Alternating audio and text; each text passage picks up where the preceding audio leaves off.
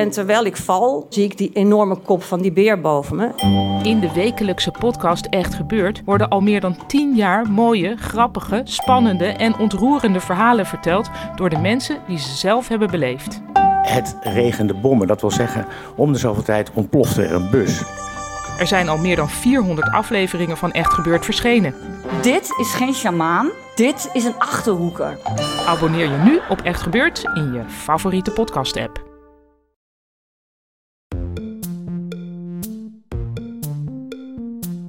Hallo daar, fijn dat je luistert naar Boeken FM, de literaire podcast van Tasmach en de Groene Amsterdammer. Wij nemen op in de studio van Dag en Nacht Media. Wil je nou nooit meer een aflevering van ons missen? Abonneer je dan nu in je eigen podcast-app. En geef ons ook vooral een heleboel sterren en recensies. Dan zijn we ook zichtbaarder voor anderen die ons misschien willen luisteren. Heb je een vraag voor ons? Of ben je heel erg boos? Vooral op Joost? Stuur dan een mail naar boekenfm@dasmag.nl. En we zijn tegenwoordig ook te vinden op Instagram, @boekenfm. Hij is denk ik op zijn best in zo'n scène in de aanslag, wat voor mij wel echt een soort foutloze roman is. Zo'n scène waarin de hoofdpersoon bij de tandarts is. En dan beschrijft hij gewoon zo'n tandarts, zo'n gesprek zoals je het volgens mij alleen in Nederland kan hebben. Dus de tandarts was even bezig met het weghalen van de aanslag. Maar dat is ook zo symbolisch. Het boek begint ermee dat zijn moeder in de oorlog een gaatje heeft. En daar. Nee. En het... Echt?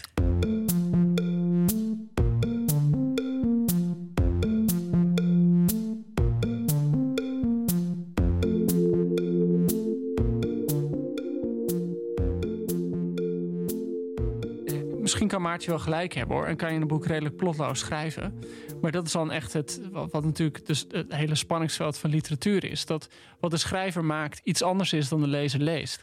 En dat is precies een fantastische brug naar de volgende schrijver. Oh. Die in de woestenij, die werd nagelaten door de Tweede Wereldoorlog... opeens overal betekenissen aan elkaar vast ging knopen... haast een ijdele poging om het geseculariseerde landschap... waarin de Nederlandse ziel donende was vanaf 1945... toch nog iets van een doel, een roeping en een zin te geven. En hoe heette die guy ook weer? Ja, god, goede vraag. Die altijd in het Amerikaans zat, gewoon die guy. Het voelt gewoon heel gek nu een verhaaltje moet houden over wie Harry Mulisch was. Want ja, niet alleen dat die guy... Sorry, maar je wilt toch ook de jeugd aanspreken? Ah, nee, de jeugd moet mij zien aan te spreken. Kom op, gaan we... Nee, goed, maar kijk, Mulisch, het moeilijk van over Mulisch praten is dat hij al zoveel over zichzelf heeft gesproken. En dat hij van alles in zijn leven al in soort van snedige one-liners heeft verpakt. De bekendste one-liner is natuurlijk... Ik ben de Tweede Wereldoorlog. En dan gebaseerd op het feit dat... Ja, die heb ik ook nog nooit gehoord. Nee, dat verbaast natuurlijk. Maar het is heel vet. Nee, ja. Dat kwam voort uit het idee dat zijn vader was een Oostenrijker... die tijdens de oorlog collaboreerde. Hij was het hoofd van een bank. En die bank ging eigenlijk over hoe vooral Joodse bezittingen werden afgepakt... en doorgesluist in Duitsland. En zijn moeder was Joods. En die hadden een heel gek huwelijk met elkaar. Die moeder was veel jonger. En die vader was redelijk liberaal. Die gaf haar alle vrijheid. Dus zij woonde in Haarlem. Hij woonde in Haarlem met zijn vader, Mulisch. En zijn moeder verhuisde al heel snel naar Amsterdam. En die had daar gewoon haar eigen leven. En dan ging Mulisch af en toe langs. En toen na de oorlog heeft die vader dus ervoor gezorgd... dat die moeder de oorlog kon overleven. Terwijl hij zelf gewoon na de oorlog opgepakt is... en een paar jaar in de gevangenis heeft gezeten, omdat hij collaboreerde. Dus Mulisch kon, en hij is van 27, dus hij was 13 dat de oorlog begon... en 18 toen hij de oorlog uitkwam. Dus die oorlog waren voor hem echt de formerende jaren. Formatieve jaren noem je dat. En dat maakte hem natuurlijk als geen ander, vond hij zelf ook... geschikt om die oorlog als soort van hoofdmoot van zijn literaire oeuvre te maken. En het gekke is dat, precies eigenlijk wat Ellen net al zo mooi zei... hij was aan de ene kant bezig om... ja, hij heeft een aantal boeken geschreven... waarin echt de hele kosmos proberen te verklaren. Ik bedoel, zijn magnum opus, dat kent iedereen. Dat is natuurlijk de ontdekking van de hemel.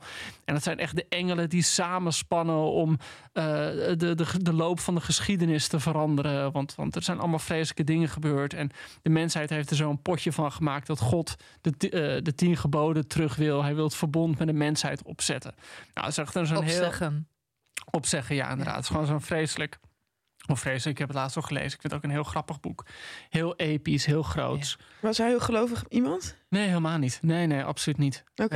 Nee. Nee, maar hij gebruikt... Waarom die fascinatie dan? Nou ja, die engelen. Kijk, Mulisch was wel iemand die zichzelf bij wijze van spreken in traditie met een farao zag. Ik bedoel, het was gewoon wel zo iemand die geobsedeerd was met de Grieken en de Romeinen en Oud-Egypte. En ik ben wel eens op zijn werkkamer geweest. Daar kan je gewoon bezoeken.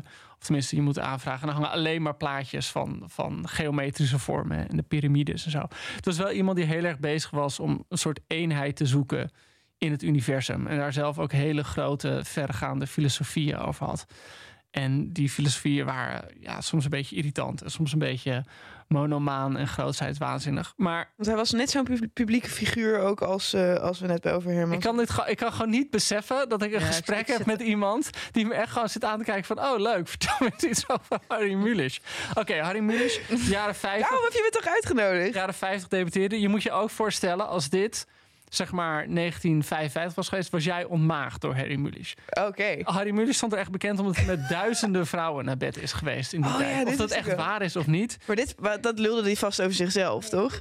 Nou, zelf zei hij dat het heel mogelijk was. Ze zei van ja, je gaat s'avonds naar de kroeg en dan ga je altijd met een vrouw uiteindelijk naar huis. En ja, er zitten 350 dagen. Maar toen waren schrijvers nog sterren, hè? Dat heb jij niet zo, Joost. Ja, maar ik denk dat je ook denkt van hoeveel vrouwen woonden er in Amsterdam dan die er zin in hadden.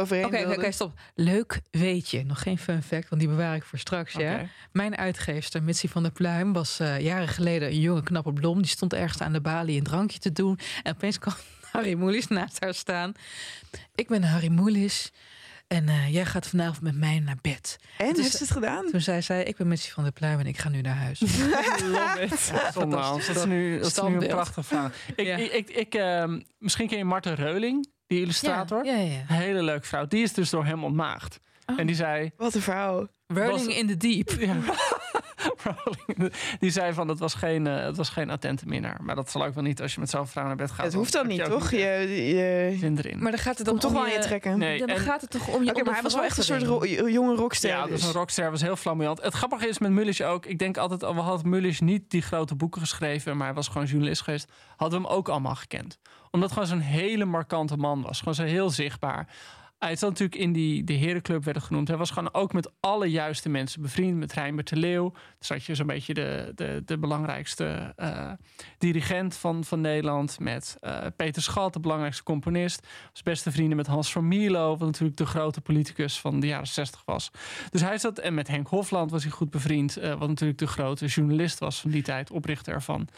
NRC Handelsblad. Hij was dus heel goed geconnecteerd. Ja, dat was ook zo iemand die zo'n perfecte connectie had. Dus maar ik word hier nu al een beetje misselijk van. Wat een popiopie guy. Zo heftig dit seizoen. Elke week dit. Ik voelde gewoon een ijscel knappen toen je dat zei. En wat voor Mulisch heel belangrijk was, denk ik... daar heeft hij een heel mooi boek over geschreven. Hij ging voor Elsevier naar het Eichmann-proces... In 1961. Dus Adolf Eichmann, de nazi, werd opgepakt in Argentinië... door de geheime dienst van Israël. En daar werd hij berecht. En dat was gewoon zo'n... Ik moet ophouden met gewoon zeggen. Ik zeg het vaak gewoon. Dat was een doorbraakmoment in het denken over de Tweede Wereldoorlog. Omdat er alle grote kranten sturen correspondenten naar dat proces toe. In Jeruzalem.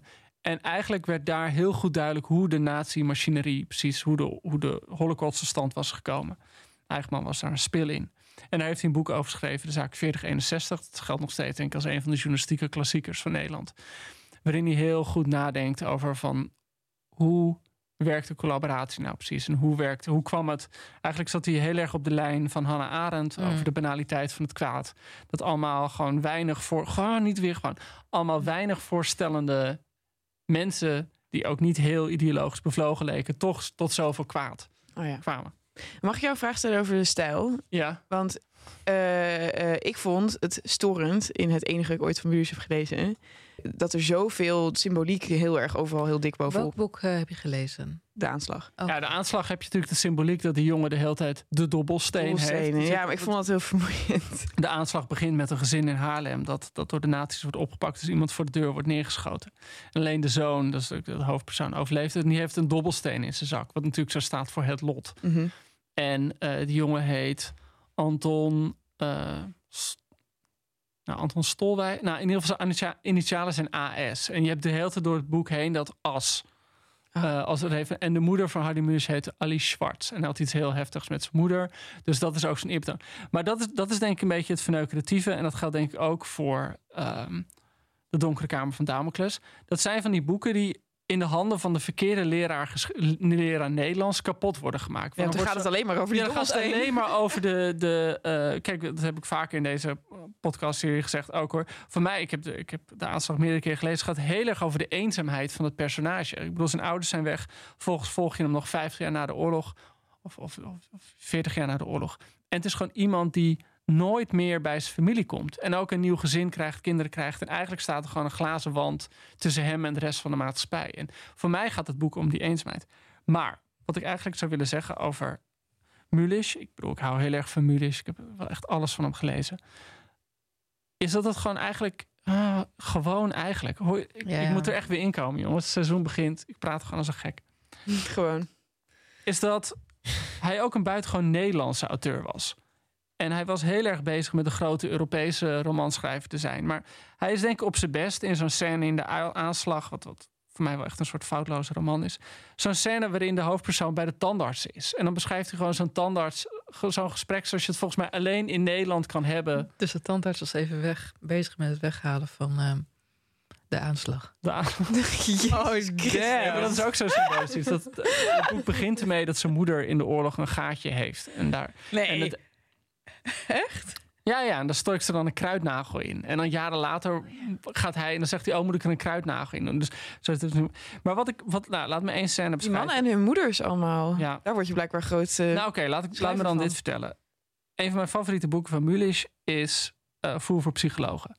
Dat is een boek dat alle monomanie van Mulisch heeft... en tegelijkertijd al dat megalomane van hem ook relativeert.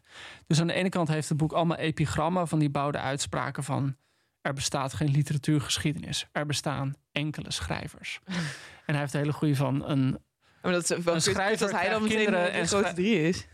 Een schrijver krijgt kinderen en trouwt, krijgt kinderen... en schrijft geen boeken meer. Dit alles is een gebrek aan talent. Een schrijver staat bij de tram te wachten... en wordt getroffen door een meteoriet. Dit is een gebrek aan talent. Gewoon zo heel erg, gewoon zo van... altijd ook zijn grote uitspraak van... ik ben een schrijver, geen lezer. Hij deed alsof hij geen romans las, maar dat deed hij natuurlijk... Oh, wat koket. Ja. Maar waarom zou je dat doen? Ja, want hij las ze gewoon wel. Dus in die Voer op Psycholoog heb je dus aan de ene kant... van die grote uitspraken over de literatuur... en aan de andere kant...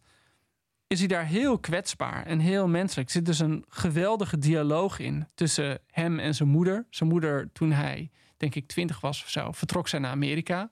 En dat is gewoon hun afscheidsgesprek. En het is gewoon zo heel verbatim opgeschreven. En twee van die mensen die tegenover elkaar staan... en op geen enkele manier in staat zijn hun emoties te tonen. Van dag Harry, dag man. Weet je, gewoon zo heel... Ik heb het ook wel eens bij Toneelgroep Amsterdam opgevoerd gezien. Dat is echt hartverscheurend. Dus aan de ene kant had hij wel degelijk... die gevoeligheid. Er zat ook een verhaal in Harry en het woord. Ik weet niet of je dat kent. Ja, ik heb het gelezen toen ik 17 was. Gewoon geweldig. Even... Dat was ook in de jaren 60, toch? Wat? Ja. Hij koopt in Charlotte. En Harry en het woord is gewoon een verhaal dat zijn ouder... Hij treft zijn ouders in bed aan. En dan zegt zijn vader, ga even sigaretten voor me halen. En dan is hij helemaal blij, want hij is klein en hij krijgt een opdracht. En dan gaat hij sigaret halen. En dan komt hij terug en dan is zijn moeder er niet meer. Allemaal van die hele kleine... Oh, dat vind ik echt heel mooi. Ik vind dat je wel goed reclame aan het maken bent voor Mulisch. Oh, nice. En Harry en het woord is weer een andere. Dit is de opdracht. Harry en het woord is dat die kleinste iemand naar hem toe komt van... Heb je wel eens geneukt? En dan zegt hij, ja, natuurlijk. En we gaan de Duitsers neuken. En dan zegt hij van, je weet niet eens wat neuken is. Dan zegt hij, ik weet echt wel wat neuken is. Ik heb het vanmiddag nog gedaan. En hij heeft geen idee. En zegt, we gaan de Duitsers neuken. En dan gaat dat helemaal... Het verhaal eindigt er dus mee. Zijn vader was een enorme womanizer. Dat hij gewoon merkt dat ze eigenlijk... lees je als volwassen lezer heen... dat zijn vader dus gewoon een affaire heeft... met een buurvrouw. En dat het hele huwelijk gewoon daardoor knapt. En je ziet hem alleen maar... we gaan de Duitsers neuken. Yeah. Dus op een bepaalde manier... Het is heel grappig. En wat mij ook nog bijstaat van die lezing... 50 jaar geleden, Charlotte... is dat op een gegeven moment gaat hij in gesprek met de Palingboer. Dat was een soort van secteleider toen... in de jaren 70. En die man die geloofde dat hij God was. En toen vroeg Harry Mulisch ging hem interviewen... en dat interview is ook getranscribeerd voor dit boek. En dan vraagt hij van... dus heeft u ook de Bijbel geschreven? En de Palingboer van... ja, zeker, ik heb de Bijbel geschreven. En Mulisch van... en hoe zit het dan met de auteursrecht? Ja. Als je de royalties van de Bijbel mag krijgen. Ja, moet heel lekker zijn. Maar wat bijvoorbeeld ook... Kijk, je hebt ook dat boek Het Ontdekken van de Hemel. Vertelde ik net al over. Echt een poging van een schrijver die denkt... ik ga nu zo episch mogelijk een boek schrijven. Wat voor mij de mooiste scène daarin is... en dat zijn van die kleine dingen... waarop je Mulisch op zijn best ziet... is dat een van die zoons... komt uit een heel Haags, conservatief milieu... christelijk, die hele familie zit in de politiek. Het zijn allemaal van die prominente patriciërs. En die zoon loopt dan op een verjaardag gewoon stennis te schoppen. En die zegt dan tegen zijn moeder van... hey, jij moet eens een keer met Fidel Castro naar bed. Volgens mij ben ik een kind van Fidel Castro en ben je ontrouw geweest. En die hele familie wordt woedend. En hij is alleen maar iedereen aan het opfokken. En hij is alleen maar een soort van bizarre grap aan het maken. En dan krijgt heel even... iedereen is woedend op hem. En dan heel even gaat het perspectief naar die vader... Dus de patriarch die tot nu toe niks zegt. En die hoor je dan alleen zeggen van... ach, het komt wel goed met die jongen. En dat vind ik dus het vreemde van Harry Mulisch. Dat hij... En dat vind ik dus heel mooi. Omdat het opeens zo'n heel wezenlijke band laat zien. Gewoon even die vader... gewoon de enige die ziet van... het is gewoon een grappenmaker. Maar eigenlijk is dit gewoon een hele bijzondere jongen. En komt het allemaal wel goed. En het komt ook goed met hem. Jij bent enorm enthousiast over... Ja, voor mij betekent ze werk al het werk veel. Van Mulisch. Nou, zeker niet al het werk. Want het gekke is bijvoorbeeld ook met de ontdekking van de hemel... dat het is echt zo'n magnum opus dat al zijn obsessies zitten erin. Dus ik had heel veel van Mulisch gelezen... voordat ik de ontdekking las. En dan denk je de hele tijd... oh ja, dit komt eigenlijk uit dit boek. En oh, dit zit eigenlijk een beetje uit dit boek. Dus op een bepaalde manier is het zo'n samenvoeging van alles dat... Ja, ik heb het nog steeds wel met veel plezier gelezen, maar... Het is niet, zeg maar, het oorspronkelijke werk op een gekke manier. Oké. Wat is echt het oorspronkelijke werk? Nou, De Aanslag vind ik wel echt een foutloze roman. Oké, die zou je meenemen in de tijdcapsule. Voor psychologen is gewoon ontzettend in vorm en in stijl. En hoe die de verhalen laat vertellen. Het gaat ook heel erg over de dood van zijn vader. Het vertrek van zijn moeder. Heel kwetsbaar. En dan zie je echt van, dit is een hele eenzame man. En dat zie ik altijd als je Harry Mulisch ziet. En je ziet hem op tv. En je ziet hem stoer doen in interviews. En hij heeft die herenclub. Maar volgens mij is echt de vraag... hoe goed was hij nou echt met iemand bevriend? Komt gewoon over hij klinkt echt diep onsympathiek. Ja, maar sympathie is leuk. Voor je buurman. Maar voor een schrijver is het natuurlijk leuker... als hij wat brutaler en wat gemener is. Oké. Dan nemen we De Aanslag en Voer voor Psychologen mee. En dan draag ik. En wat even... laten we nou echt achter? Want dat moet ik even wel zeggen. Ontdekking van de Hemel gaan we niet achterlaten. Nee, maar bijvoorbeeld Twee Vrouwen gaan we wel achterlaten. Ik bedoel, hij kon echt niet over vrouwen schrijven. Ik bedoel, dat vond ik van Hermans ook heel erg hoor. Ze haten vrouwen allemaal. Ja, echt. Het zit echt gewoon geen enkele interesse. Hij heeft dan 1 keer een boek geschreven over 2 vrouwen die een lesbische relatie met elkaar hadden. Nou, dat lijkt gewoon heel nergens op. Okay. Dus je echt van dat. En ook in De Ontdekking van de Hemel zit dan, gaat over een soort driehoeksrelatie tussen 2 vrienden en een vrouw. En in die vrouw, daar kan hij heel weinig mee. Dat merk je gewoon. Dat hij ging gewoon niet echt met ze om. Nee, hij ging wel met ze naar bed. Nou ja, met ze praten. Ja. En, Stenen bruidsbed trouwens. Ook de fraude in. Niks. Nee, ja, nee. Dat is gewoon. Maar bijvoorbeeld ook in Siegfried. Dat is zijn laatste boek. Jezus, gaat over het kind van Hitler. Oh, yeah. En Jezus. Wow. Yeah. Nee, dat gaat over een schrijver die wordt benaderd door een oud-Duits echtpaar. En die vertelt het verhaal dat Hitler eigenlijk een kind heeft gekregen met Eva Braun. En dat zij daarop moesten passen. En ik vind dat het boek heel slim in elkaar zit. Qua plot wel interessant. Qua plot heel interessant. Maar bijvoorbeeld dat kind komt op geen enkele manier uit de verf. Dan zie je echt van, in kinderen was hij gewoon niet geïnteresseerd. En vrouwen dus ook niet. Ja, maar dat vind ik wel echt kwalijk van alle 3 deze schrijvers hoor. Maar ja, dat is misschien, moet je het in zijn tijd plaatsen.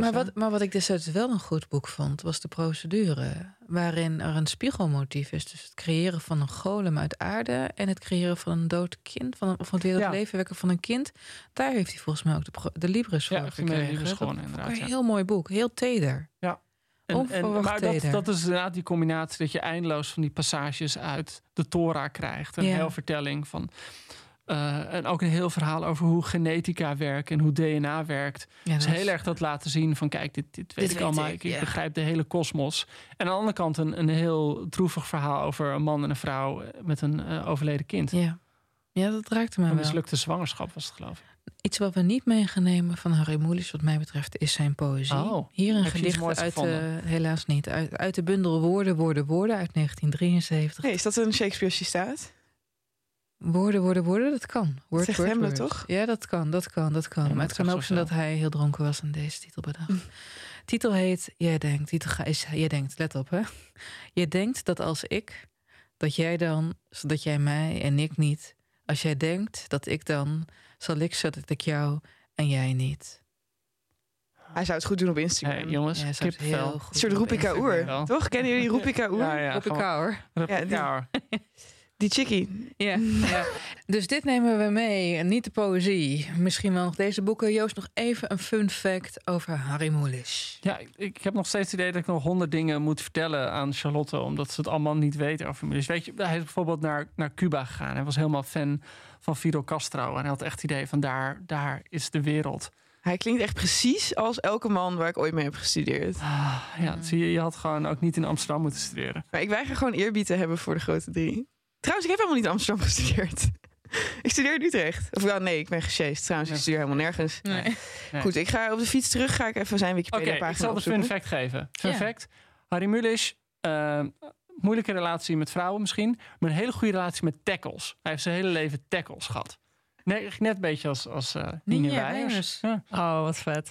Ja, je weet dat je hier bij mij, ik en dieren en honden. Oh, kak. Dat is wel, krijg je wel bonuspunten. Oh, dat wist jij. Ben jij heel erg met honden? Ja. Oké, want ik wil namelijk, ik ga denk ik wel echt binnen een jaar een hond nemen. Serieus? Ik wil dan wel iemand die kan oppassen op de hond. Oh ja, dat ben ik. Jij gaat sowieso die hond een of andere pretentieuze literaire naam geven. Maar niet als het een chihuahua is. Mulisch! Nee. Maar jij wilde je hond of Bobby noemen of dokter... Dokter Bijtgraag. Ja. Dat is zo schattig. Zo dol. Dan kan je roepen, dokter, hier kom. Ja. Volgens mij gaan we door naar de resterende van de grote drie. De laatste 33%. En wel echt iemand die er heel anders... Sorry, jij wilde... Die aan je kop is dicht. Ik probeerde jou mij zo mooi ingeleid. Ik wilde jou nu ook mooi inleiden. Shit, ik denk zo geef ik gewoon... Jullie zijn zo goed op elkaar ingespeeld. Ja, dat is echt vreselijk. Ik heb wel gezien dat jullie al jaren aan het podcasten zijn. Alleen maar blonde mensen die door me heen schreeuwen. Dit knippen we eruit. Hoe zullen we verder gaan? Zal ik gewoon zeggen van... Oké, dan gaan we nu de laatste van de grote drie. We gaan dit er absoluut niet uitknippen. Ik kijk naar jou. Ik wil het over die honden wel in natuurlijk. Ja, dat mag erin. Oké. Ellen. Tijd voor de laatste 33% van de grote drie. En wat voor 33% hadden we eerder? Een misantroop en vervolgens een narcist. Dan hebben we hier een levensmoeie godsdienstwaanzinnige. Een man die een legende werd in zijn eigen tijd, waar diverse rechtszaken wegens godslastering tegen werden aangespannen, terwijl hij zelf, zo beweerde hij, althans een uiterst devoot katholiek werd. Een man die opgroeide in een roodnest. En dat betekent dus niet, dat is niet cultural appropriation, Charlotte, dat je onder de Indianen zit, maar dat je ouders communist. Je bedoelt de inheemse bevolking van de Amerika's? Ja, daar ben ik te oud voor om daar nog politiek correct over te kunnen spreken. Iemand wiens grootste roman een paar jaar geleden in Engeland verscheen en daar echt een daverend succes was. Ik heb het over Gerard Reve, origineel Gerard van het Reve. Later kortte hij zijn naam in. Hij heeft ook nog een tijdje Simon van het Reve gegeten. Heel divers persoon. Gerard werd geboren in 1923 in Amsterdam. De jongere van een gezin met 2 zoons. Zijn oudere broer, 2 jaar ouder als ik me niet vergis, Karel van het Reve. Kennen jullie misschien wel, ik kijk nu vooral Joost aan, als die beroemde Russisch letterkundige die hilarische boeken heeft geschreven. Niks zelf althans over de Russische literatuur. Heel goede columnist ook. Leuk. Hij is een hele goede columnist geweest. Hij is een ontzettend vlammende pennenstrijdvoerder geweest. Karel van het Reve. Je hebt soms in mijn meer snobby vriendenkringen is het eigenlijk niet de vraag wie van de grote drie, maar is het de vraag Karel of Gerard. Weet je wel. Oh ja. Mijn moeder was altijd van Gerard en haar vader was van Karel. Oh, Russisch. Ja, nou mijn vader is van Karel en mijn vader is verslaafd aan de Russische letteren, maar ik heb toch voor allebei een groot zwak. En omdat we het nu over de grote drie gaan hebben, ga ik even inzoomen op Gerard van het Reve. Dus zoals ik al zei, 1923 geboren in Amsterdam en getogen en maakte de oorlog mee. En hij zat op het Vossius Gymnasium. Heeft hij niet afgemaakt, toch? Volgens mij is hij ervan afgeschopt. Ja, ik kijk even jullie, nou ja, vind jij cool, hè? Dus deze guy is ervan afgeschopt. En op een gegeven moment had hij besloten om een roman te gaan schrijven. En hij had al helemaal bedacht dat hij dat in 3 maanden kon gaan doen. Als hij nou elke week 1 hoofdstuk uittikte op zijn vaders typemachine, dan had hij een geweldig debuut. En het moest ook verschijnen bij zijn gebijden, had hij ook al bedacht. En het lukte uiteindelijk. Heeft hij de avonden in 3 maanden geschreven? Hij heeft er iets langer over gedaan. Maar hij is in december 46 begonnen. En in 47 ergens richting het voorjaar lag het in de winkel. Nee, iets later nog lag het in de winkels. Maar hij heeft het heel snel geschreven. Hij had ook echt in zijn... En dat heb je een hele mooie biografie, vuistdik van Nop Maas, waarin, zoals Joost van tevoren ook al tegen mij bejammerde, dat zelfs elk boodschappenlijstje op een zeker punt erin komt. Maar hij heeft het gewoon... Hij had echt bedacht, ja, ik moet schrijver worden. En de grap is, hij is iemand die gewoon de hele tijd als jongeman, hij was 23 toen hij dit boek uitbracht, hij liep chronisch met een bloknootje rond. En het gros van de dingen die hierin is gekomen heeft zijn wortels in het dagelijks leven van Gerard van het Reve. En ik heb het natuurlijk over de grote roman, de avonden. De avonden, wat gebeurt er in de avonden? Wie ben je en wat doe je? Nou, de avonden, lieve mensen. Over plotloos gesproken. Nou, daar gaan we het... Heb jij hem gelezen daar? Ja. Heb je hem uitgelezen? Nee. Waarom zeg je dat dan, je stomme Gen Z'er? Ik dacht, ik geef je een voorzetje. Ja. Heb jij hem uitgelezen, Joost? Ik heb hem gelezen toen ik op de middelbare school zat. En ik ben hem nu, as we speak, aan het herlezen. Maar heb je hem uitgelezen nu op de middelbare school? Ja, ik heb hem toen wel uitgelezen, ja. Oké. Maar ook omdat het heeft zo'n hele bekende slotzin. Of eigenlijk de ene laatste zin is heel bekend. Dus, ik kom er zo meteen op. Oké, dan zou ik hem nog niet zeggen. Ja. Dus ik weet nog dat ik hem las en ik echt dacht van, ik moet naar die slotzin toe lezen. Het is niet onopgemerkt gebleven? Ik zeg net niet. Ja, maar ik vind het heel knap dat je het boek niet hebt uitgelezen, maar wel weet wat de plotzin is. Okay. Nou goed, terug hier naartoe. Hè. Het gaat over de laatste 10 dagen van het jaar 1946. En we maken kennis met Gerard's alter ego Frits van Echters, een kantoorbediende die bij zijn ouders nog woont. Ook een broer heeft die 2 jaar ouder is. Frits is 23 als de roman begint. Gerard was ik 23 toen hij hem schreef. En het is het naoorlogse Nederland. Het is zo ontzettend saai. Het eten is zo vies. Het eten is vies. Niemand maakt wat mee. Ja, kijk, 's avonds, het hete avond, overdag werk je. En 's avonds ga je even naar je vrienden. En deze Frits van Echters is iemand die alleen maar slechte grappen maakt. Hij is dol op mopjes over kinderen die per ongeluk overlijden. Ja, het zou natuurlijk ook wel de leeftijd zijn geweest. Ik moest erg lachen toen ik het boek weer las. En hij is ook heel erg dol op het wijzen op de tekortkomingen van zijn medemens. Vooral als iemand aan het kalen is. Ja, de hele tijd. Ik las dat voor het eerst. Ik dacht, hoe oud zijn die gasten? Dat ze gaan de hele tijd... Het schijnt dus ook, want hij loopt ook zijn oudere broer. Dat is natuurlijk Karel van het Reve, maar die heeft een andere naam in deze roman. Loopt te zeggen, jij bent echt kaal. En toen heeft... Karel van het Reve nog in 67 zegt, ja, ik begin nu pas kaal te worden. En dit boek is, dat lees je ook bij wat tijdgenoten die erin zijn opgenomen, er achteraf op gezet. Het is allemaal enorm overdreven, maar het is tegelijkertijd super herkenbaar. Deze Frits van Echters heeft heftige, gewelddadige dromen. Overdag is hij aan het vegeteren op het kantoor. 'S'avonds verveelt hij anderen met zijn afwezigheid. In de weekenden drinkt hij soms een borrel. Niet eens om het dronken zijn, maar in de hoop op het vacuüm de dag erna, dat je even niet gestoord wordt door je gevoelens en je emoties. En halverwege de roman denk je, wat ben ik in godsnaam aan het leven? Het is heel herkenbaar. Het is ook een soort... Ja, misschien dat jullie het ook wel kenden, dat je op je 3e... Je bent 23. Ik ben 23, ja. Maar dat je denkt, wat moet ik in godsnaam met mijn leven doen? Nou ja, en wat ik wel ook heel herkenbaar vond... En ik had het dus wel echt uit willen lezen, maar ik ben gewoon niet aan toegekomen. Ja. Want ik vond het wel echt heel erg leuk en grappig. Dat hij de hele tijd zo zit te letten op de mensen die om hem heen zijn en ze gewoon, hoe langer die ernaar kijkt, hoe walgelijker die ze vindt. Weet wel, hoe ze eten, hoe ze lopen, hoe ze praten. Zijn vader die de dessertlepel in de suikerpot doopt. Zijn vader die winden laat. Hij kan het gewoon allemaal niet hebben. Hij kan het allemaal niet hebben, die fratten in zijn nek. Hij en kan dat het niet aan. En omdat je dan zo beklemd bent in dat kleine huis, dat je ook de plattegrond daarvan, die zie je heel duidelijk voor je. Want het zit allemaal zo dicht op elkaar, die mensen. Hoe beklemd je dan voelt, hoe graag hij aan zijn leven wil beginnen eigenlijk.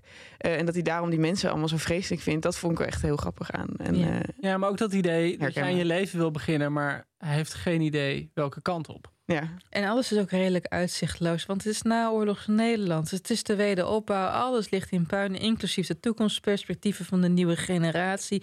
De oudere generatie is qua geloofwaardigheid echt van het voetstuk gevallen. De jongere generatie is niets meer dan cynisch over de gehele mensheid, want ook al zou pas in latere jaren echt de enorme reikwijdte van de vernietigingen van zowel de collaborateurs als de Duitsers, als die hele Tweede Wereldoorlog in Jan naar buiten komen. Men had toen al een donkerbruin vermoeden dat de mens zwaar kloten was in die tijd. En deze Frits van Echters die gaat op deze manier door de dagen heen. En halverwege de roman begint hij zich een beetje te storen aan zichzelf. Dat merk je ook als hij tegen mensen aan het praten zegt van ja, jullie zijn echt wel kaal aan het aftakelen. Dan hoor je tegelijkertijd zijn interne monoloog van Frits, hou je bek toch dicht. Stop nou met praten. Wanneer hij met zijn moeder bezig is, dan zegt hij van, aan het kletsen is dan zegt hij allemaal vervelende dingen. Hij zegt, ja, dat wil ik niet tegen haar zeggen. En het is iemand die eigenlijk constant op het randje van een zenuwinzinking aan het balanceren is. Nou, naarmate het nieuwe jaar nadert, wordt dat maar heviger en heviger. En dat vind ik zo'n ontroerende scène. Dat heb jij dus gemist, Charlotte. Maar op oudjaarsdag gaan ze dus oliebollen eten met het gezin. En dan heeft die moeder wijn gekocht en dan blijkt het vruchtensap te zijn. En die moeder die vertelt van ja, maar de verkoper die zei echt dat goede wijn was. En die moeder is dus genept. Hè? Die is voor 3 gulden, wat de fortuin was niet had genept. En dat kan Gerard niet aan. Dat iemand waar die toch van houdt zo ontzettend bedonderd is. En dan komt er tegen het slot een omslag. Dan moet je je voorstellen, je hebt 200 pagina's lang, heb je Frits van Echters als enfant terrible door de dagen zien gaan. Iedereen aan het terroriseren. Het is gewoon terrorjaap. Ja, jij weet ook niet wat het is, Charlotte, maar het is gewoon een hele vervelende jongen. Type Français. We praten heel geliefd tegen je. Anyway. Hij is de hele roman vervelend geweest. En op het laatste pagina's heb je opeens een moment van, ja, is het epifanie? Kijk Joost even aan. Een soort epifanie inderdaad. Een soort epifanie. Dat begint eerst met een soort gebed tot God. En dan moet je weten, Frits van Echters komt ook uit een rood nest. Weet je wel, dus die is atheïstisch opgevoed, want God is een vergeloofd opium van het volk volgens de Marxisten. Hij begint een smeekbede van spaar mijn ouders. Spaar mijn moeder die zich laat bedonderen en dan vruchtenwijn koopt. Of vruchtensap koopt in plaats van wijn. Spaar mijn lelijke vader die gewoon ook maar gênant is, maar toch een kind van uw God. En dan tenslotte, en weet je wat, ik pak hem er gewoon bij, want we hebben hem al een beetje gespoild. Maar dit is dus een hele beroemde slotzin. Hè? Hij pakt een knuffelkonijn dat hij van een kennisje heeft geleend. En dan gaat hij op bed zitten en dan zegt hij dit. Ik leef, fluisterde hij. Ik adem. En ik beweeg, ik adem, ik beweeg, dus ik leef. Wat kan er nog gebeuren? Er kunnen rampen komen, pijnen, verschrikkingen, maar ik leef. Ik kan opgesloten zijn of door gruwelijke ziekte worden bezocht, maar steeds adem ik en beweeg ik en ik leef. En dit is allereerst een getuigenis. Hè? Een getuigenis die wrang is, want vaak was je leven het enige wat je over had na die Tweede Wereldoorlog. En je had eigenlijk ook niet meer entertainment dan de ademhaling in je luchtpijp. En roze vla van je moeder. Ja.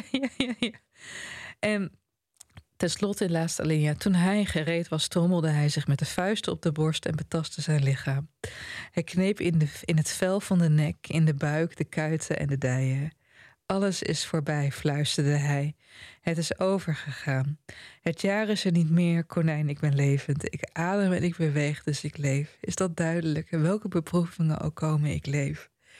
Hij zoog de borstel adem en stapte in bed. Het is gezien, mompelde hij. Het is niet onopgemerkt gebleven. Ja, ik vind het zo mooi. Ja, het is heel mooi. Het is echt heel mooi. Het gekke is, ik moet bij de avonden moet ik altijd denken aan zo'n gumba. Gebeurt niet vaak dat je. Maar zo'n gumba van een man die in de trein zit en de avonden leest. En dan zegt hij zo, Reven, om de beklemming van de naoorlogse dagen op mij over te brengen, zou je toch echt eerder moeten opstaan. Heel flauw. Ja, maar Gumba heeft heel veel over de avonden gedaan. Want hij heeft ook een man die een hele grote boekenkast heeft met alleen maar 100.000 keer de avonden erin. Ja. En verder geen caption of niks. Ja, maar wat natuurlijk over de oorlog. Hè, en Reve is van 23. Ja. Mulisch was van 27. En Mulisch en Hofland. Hofland was een hele bekende journalist. Nou, die, net als Mulisch. En die spraken altijd over de restauratie na de oorlog. En die hadden het altijd over van, je kreeg de bevrijding. En toen dachten mensen van die generatie echt van, het gaat nu anders worden. En we krijgen nu veel meer vrijheden. De maatschappij wordt niet zo stoffig en beklemmend meer. Totale verzuiling. Ja, en dat gebeurde dus wel. Dus het werd gewoon weer net zo saai als het was. Dus noemden ze het restauratie. En dat is natuurlijk, en daarom is dit einde ook zo mooi, denk ik. Dit is toch gewoon iemand die ziet van oké, er waren mogelijkheden. Die mogelijkheden lijken niet tot wasdom te komen. Het is gewoon dit saaie, stoffige Nederland waar de avond vroeg valt. En waar je gewoon met achter de beslagen ramen zit. Maar toch ben ik er nog. En het is wel gek, want je verwacht eigenlijk niet van Reve dat het zo iemand is die... Dit is eigenlijk iemand, zoals je het nu voorlas ook... Het is iemand die toch het leven omarmt. En het is heel vitalistisch. Ja. Terwijl in die hele roman heeft de jongen duidelijk geen enkele reden om te leven. Het is uitzichtloos. En toch, dat hart klopt maar door en die longen blijft zich maar volzuigen. En dat was voor heel veel tijdgenoten ook. Dat einde is ook van zowel door voor- als tegenstanders... geprezen. En het was toen het uitkwam, was het meteen een statement. Het was een hit. Sommige mensen waren er woedend om, omdat het zo leeg was. En ze vonden eigenlijk dat een roman hoop moest geven voor de toekomst. En anderen zeiden, ja, dit is precies hoe het nu is. En hij werd binnen een jaar ook de stem van de generatie genoemd. Hij werd helemaal gebobdillend. Maar dat deden we toen dus ook. Mensen de stem van een generatie noemen. Oh, people did that. Dat was echt verschrikkelijk. En Reve die vond het allemaal wel grappig. En er was een aantal voorstanders. Bijvoorbeeld Simon Vestdijk heeft lovende recensies over geschreven. Anna Blaaman. Alleen Bomans die vond het verschrikkelijk. Maar, waarom dan? Hij vond het volgens mij vulgair. Ja. Vulgair... Omdat het zo alledaags was, omdat het gewoon plat is. Ja, omdat er zoveel grappen ook over de dood... omdat het zo erg ging over de vieze fysieke kant van mensen. De aftakeling. Bomans was een deftige meneer natuurlijk. Bomans was een zeer deftige meneer. En wat hij denk ik er niet in heeft gezien... is wat veel mensen toch wel er wel in hebben gelezen... is de enorme compassie die je krijgt... met zo'n jongen van 23 die op een kansloos moment in de tijd is geboren. Want degene die later wel echt de vruchten gingen plukken... van de verwarring en de morele neergang van de vooroorlogsgeneratie... waren de babyboomers. Maar hij is geen babyboomer. Die zitten nog net in de handboeien van de verzuiling. Mag ik jou een vraag stellen over... Je moet voor de luisteraars thuis, Charlotte steekt de vinger ook op. Ja, ja, is goed. Ik dacht, ik doe eens beleefd. Ja. Ik zie er echt oud uit vandaag. Over het expliciet maken. Dat is niet waar. Ik heb jou net nog Fiona Apple genoemd. 40. Nou, toen in haar hoogtijdagen. Oké. Toen ze zeg maar jong en sexy was. Ik weet. De sloopkogel van de menopauze, nadat ook mij. Vertel. Je wordt dan ook heel emotioneel, of niet? Ja, dat komt er even. Nee, dat wat mij opviel in de ondergang van de familie Boslowitz... want die heb ik dus wel gelezen... is dat de oorlog niet expliciet wordt genoemd. Ja. En het is een oorlogsroman, ook die. Het gaat over een Joodse familie... die op gruwelijke wijze aan... allemaal los van elkaar komen die familieleden tot hun einde. En het is dus een roman die expliciet over de oorlog gaat... en ze zeggen het niet hardop. Zelfs het woord Joods valt, geloof ik. Ja, nee, valt er niet in. Nee. En is het ook zo in de avonden? Ja, volgens mij wordt het echt... Ik heb in het deel dat ik gelezen heb genoemd. Is het maar er wordt absoluut geen anekdotes verteld. Nee, precies. Terwijl dat lijkt een beetje aan te sluiten op wat jij net zei. Van dat er een soort periode van zwijgen volgde dan op de oorlog. En dan daarna pas kwam dat bewustzijn over collaboratie en weet ik veel wat.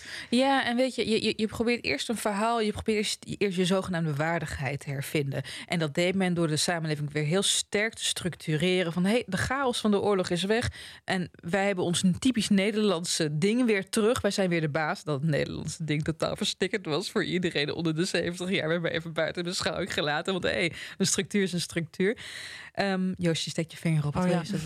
Ik wilde gewoon één anekdote kwijt over Karel en Gerard Reve uit de oorlog. Yeah. Dat is een mooi beeld. Hun vader was echt een hele prominente communist. En de nazi's hadden het niet zo op communisten. Dus op een gegeven moment wordt beschreven... dan komen de nazi's ponsen op de deur bij de familie Reve. En die vader zit er lang ondergedoken. Maar die gaan wel naar binnen. En die zien die twee zoons zitten, Karel en Gerard... En die lopen dan een beetje zo door het huis te kijken. En die vinden, en wat je net al zei, Karel was slavist. En ze vinden een Russische editie van Anna Karenina. En het was echt zo het doel in het leven van Karel... om Anna Karenina in het Russisch te lezen. Ja. En dan zeggen de Duitsers... nou, jullie twee, kom maar mee. Dus zij moeten mee naar de cel. Zij worden meegenomen en ze worden weggebracht. En dan reizen in zo'n wagentje. Nou, moet je je voorstellen hoe eng dat is als je 16, 17, 18 bent. En ze gaan volgens mij naar het kantoor op de Breestraat. En daar zitten ze een paar dagen vast. En dan uiteindelijk worden ze weer vrijgelaten. Of tenminste, ze worden een soort van opgeschreven. En na 2 dagen gaan ze weer de deur. En dan worden ze bijna vrijgelaten door de Duitsers. En dan staan ze nog even te wachten totdat ze hun papieren terugkrijgen. En dan vraagt Karel van, mag ik Anna Karenina terug? En dan zeggen ze, nee, dat hebben we al vernietigd. Het gaat in het papiermolen. En dan kijkt hij een deur in. En dan ziet hij daar zo'n, ik weet niet of het een NSB'er is of een Duitser. En daar ligt het boek gewoon op de grond. En dan zegt hij, ja, maar mag ik het terug? En dan zegt ze, nee. En dat is gewoon zo'n... En wat wel een heel grappig is, dat ze er buiten staan. En die jongens hebben iets heel engs meegemaakt. En dan staan ze buiten. En het enige dat ze tegen elkaar zeggen, heel ironisch is, zo Gerard, de zoete wind der vrijheid waait ons weer om de neus. Maar ik vind dat zo'n... Misschien meer voor Karel hoor dan voor Gerard. Maar gewoon zo'n essentieel beeld dat je ergens bent en dat je het boek gewoon niet mag lezen. Maar daar zeg je iets heel typisch voor. Überhaupt die familie waar ze uit vandaan komen. Het was een super intellectuele familie. Kijk, die ouders die worden totaal geroost in de avonden. Maar die vader was een alom gerespecteerd communist en schrijver en journalist. Die moeder was hyper intelligent. Dus dat was een van de dingen waar de negatieve commentaren een beetje omheen gingen. Want die ouders zaten echt wel in het letterenwereldje. Leuk weet je, nog niet mijn fun fact, maar leuk weet je, is dat die ouders elkaar ontmoet hebben tijdens een lezing over het communisme van Herman Gorter, de beroemde dichter. Nou, daar ga ik helemaal. Die vader heeft ook geprobeerd een communistische roman te schrijven. Dus een roman die geschreven was vanuit de ideologie van het communisme. Niet over het communisme. Nee, het is niet over, maar gewoon zeg maar vanuit het communisme. Het schijnt een vreselijk boek te zijn. Dat kan ik me heel goed indenken. Maar goed, het had zijn wortels heel sterk in de werkelijkheid. Ook de dromen die in deze roman zijn opgenomen, die heeft gewoon gejat van vrienden. Van, heb je nog een leuke droom? Geef me een droom. Ik wil een droom opschrijven. Dat is grappig, want het viel me echt op dat er heel veel dromen beschreven worden. Ja. En deze roman is in de eerste 10 jaar nadat hij uitkwam, is hij vooral sociaal geïnterpreteerd. Van ja, dit is gewoon de klap in het gezicht tegen de overlevers van de oorlog. Daarna werd hij psychologisch geanalyseerd en helemaal Freud erop losgelaten. En zo, terwijl het gros van de dromen niet eens van Reve zelf was. Nou goed, Reve was meteen een sensatie. Hij won er de Reina Prinsen Geerlingsprijs mee. Hij was echt, het was het succesboek van het jaar. Er heeft er in totaal dat jaar 7000 exemplaren verkocht. 7000? Maar... 7000. Ik dacht dat mensen zoveel boeken kochten toen. Nee, het is echt... Er waren ook minder mensen. Iedereen was doodgeschoten. Dus weet je, misschien was het percentueel een heel hoog aantal. Maar ter vergelijking, volgens mij was het pas 1953... dat er een keer een 4e druk aankwam. Terwijl Vassalis... De debuutbundel, die kwam in de oorlog uit. En die heeft 12 herdrukken binnen de oorlogsjaren gehaald. Dus het is ook maar heel relatief. Nou, wat moeten we meenemen van Reve? Want ik ben nu heel erg aan het centreren om dit boek. Wat ik eigenlijk wel... Kijk, er zijn mensen... In daaropvolgende jaren heeft hij heel vaak een writersblok. Op een gegeven moment gaat hij maar brieven schrijven. Ja. Die hij bundelt tot romans, tot verhalenboeken. Daarvan is ook het hele mooie Op weg naar het einde. Ik vond het geweldig. Ja. Heb je die vond ik echt heel erg leuk. En Nader tot u is natuurlijk ook ergens bekende boeken. Ja, Op weg naar het einde heeft hij het ook openlijk over zijn homoseksualiteit. En dat gaat ook over het schrijverswereldje, maar ook over de eenzaamheid. Wat het betekent om van een andere geaardheid te zijn. Nader tot u gaat ook over hoe hard hij op weg is toch om in God te willen geloven. Ja, over dat godsbeeld van Reve. Heel interessant. Voor wie Zomergasten heeft gezien. Er kwam een stuk, Roxanne van Iperen vertelde in haar aflevering dat Reve op een gegeven moment ook wegens een proces, dat hij had ergens in een boek geschreven dat God tot hem kwam als een ezeltje en dat hij dat ezeltje heeft gepakt. Ja. Weet je wel? Ja, en dat mag dan blijkbaar niet. En heel veel mensen hebben vanwege die ezelanekdote ook gedacht dat God, dat zijn hele godsbeleving totaal een façade was, maar hij heeft ergens in een brief gezegd dat God een symbool is voor het allerkleinste en allerkwetsbaarste in jezelf. Oh, dat vind ik echt wel mooi. Prachtig, hè? Ja. Kijk, nee, maar dat ezelspress is echt zo'n markeerpunt in de Nederlandse cultuur. Want hij heeft dat gewonnen. Hij mocht het wel zeggen. En dat want het was dus, hij werd aangeklaagd wegens godslaster. Ja. Dat kon toen nog. Ja, dat kan nu nog steeds. Alleen je wint gewoon niet echt snel. Of je wordt opgeblazen. Dat is de nieuwste afmaat. Ja. Maar toen kon het, toen gebeurde... En daarom was het ook zo'n doorbraak. Omdat het eigenlijk voor heel veel... kunstenaars de deuren openzetten om...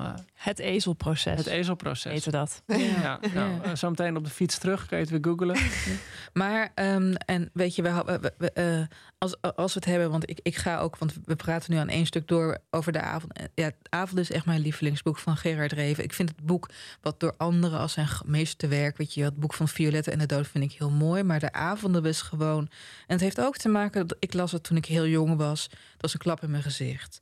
Weet je wel, en er zijn misschien andere boeken... als ik dit boek later had gelezen, had niet zo'n indruk gemaakt... maar het is voor mij bepalend geweest ook... hoe ik zelf een tijd naar het leven heb gekeken. We waren net heel blij, dus ik praat even meer van... maar ik heb eigenlijk als enige schuld... de gedichten van Hermans en Mulisch aan het roosten. Ik ga even een van mijn lievelingsgedichten van Reven voorlezen. Ik heb het ook al eerder voorgedragen... in een eerdere aflevering van deze zelfspodcast. Maar, hij moois. Was wel echt een goede dichter. Hij heeft van de grote drie de beste gedichten geschreven. Ja, dat kun je wel snel dan al. Als je woordblind bent en Wernicke aversie heeft, kan je dat ook. Maar er zitten heel veel prutgedichten bij, vind ik, van Reven. Ik heb veel gedichten herlezen nu, maar één gedicht is echt mijn lievelings. Want het gaat over zijn band met God. De U die hier in dit gedicht wordt aangehaald is ook God. Het heet Dagsluiting. Eigenlijk geloof ik niks. Twijfel ik aan alles. Zelfs aan U. Maar soms als ik denk dat gij waarachtig leeft... dan denk ik dat gij liefde zijt en eenzaam... en dat in dezelfde wanhoop gij mij zoekt, zoals ik u. Nou. Dat is echt een soort gebed. Prachtig, hè? Echt schitterend. Ja. Ja, maar dat einde van de avond is ook bijna een gebed. Is een soort gebed. Ja, en heel... Wat ook leuk is trouwens... de avond is een paar jaar geleden in het Engels verschenen. Het was daar een hit... was jij niet in Londen, Joost? Nee, ik was in Cairo voor de lancering. Okay. Nee, maar dat is wel grappig. Dat de laatste 20 jaar... want er is ook 10 jaar geleden, denk ik, een vertaling van De Donkere Kamer. Voor het eerst verschenen in het Engels. Dat was ook echt een hit in het buitenland. En De Avonden is door Pushkin Press uitgegeven. Zo'n mooie kleine Engelse uitgeverij die boeken heel mooi opleveren. En het was echt... Tot alle verwachtingen werd het overal besproken in alle kranten. New York Times. Ja, New York Review of Books, The Guardians. Overal kreeg het lyrische bespreking. Ja. Ja.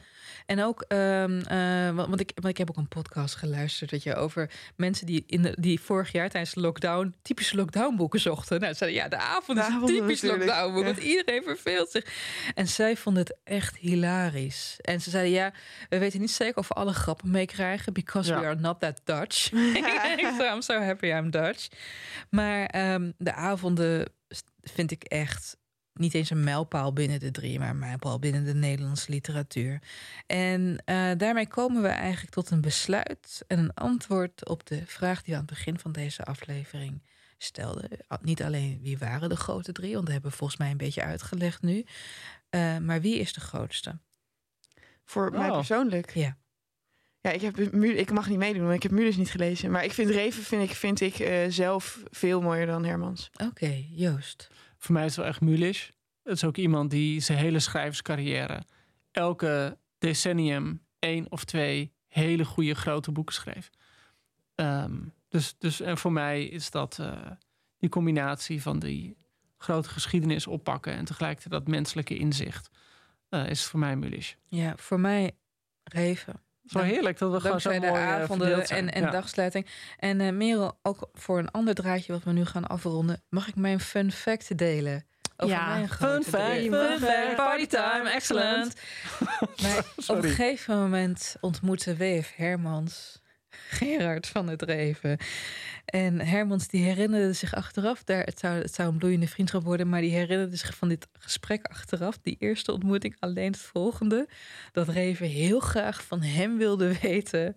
hoe vaak per dag Willem-Frederik Hermans zichzelf aftrok. Oh my god.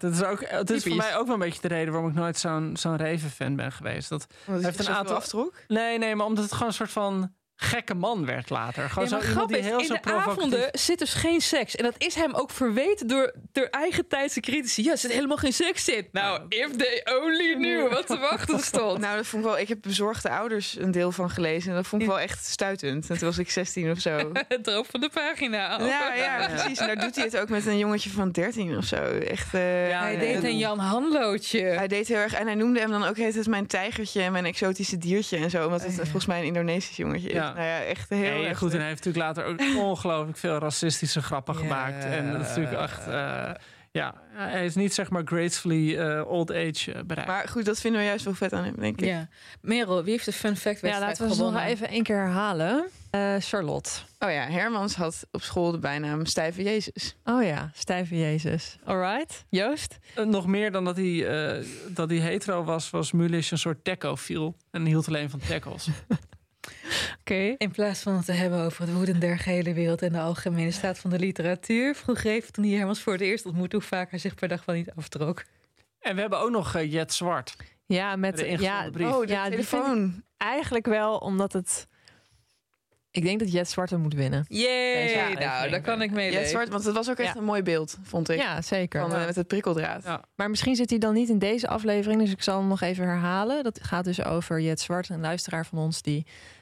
instuurde dat haar oma in Groningen heeft gestudeerd en onderhuurder was bij W.F. Hermans. En dat toen Hermans op vakantie ging, hij zijn telefoon omwond met prikkeldraad om te voorkomen dat andere mensen zijn telefoonrekening zouden plunderen. Denken jullie ook niet dat Jet Zwart gewoon een pseudoniem van iemand is? Jij bent het gewoon zelf. Zo, nee. Zo van, dan hebben ze niet door dat ik een blonde man ben. Dan doe ik alsof ik Jet Zwart. Ja. Hartelijk bedankt voor het luisteren allemaal. Ja, dankjewel Charlotte. Dank voor de introductie. Ja, leuk. Dank voor jullie uitnodiging. Ik wil nog even wat meer vertellen over wie Harry Mulisch was. Nou, ik heb zin in dit seizoen. Ik denk dat ik heel veel ga leren. En we willen straks ook nog meer van jou weten. Wat doen je ouders eigenlijk? Oké, jongens, allemaal heel gezellig. Oké. Fijne avond en tot volgende week. Tot volgende week. Oh ja, en als je dit nou heel erg leuk vond, geef ons dan 5 sterren. Of, 5 sterren in je podcastrecensies. En schrijf iets leuks. Of als je kritiek hebt, mag het ook daar. Oké, neem een abonnement op de Groene Amsterdammer. Doei. Hou van mij.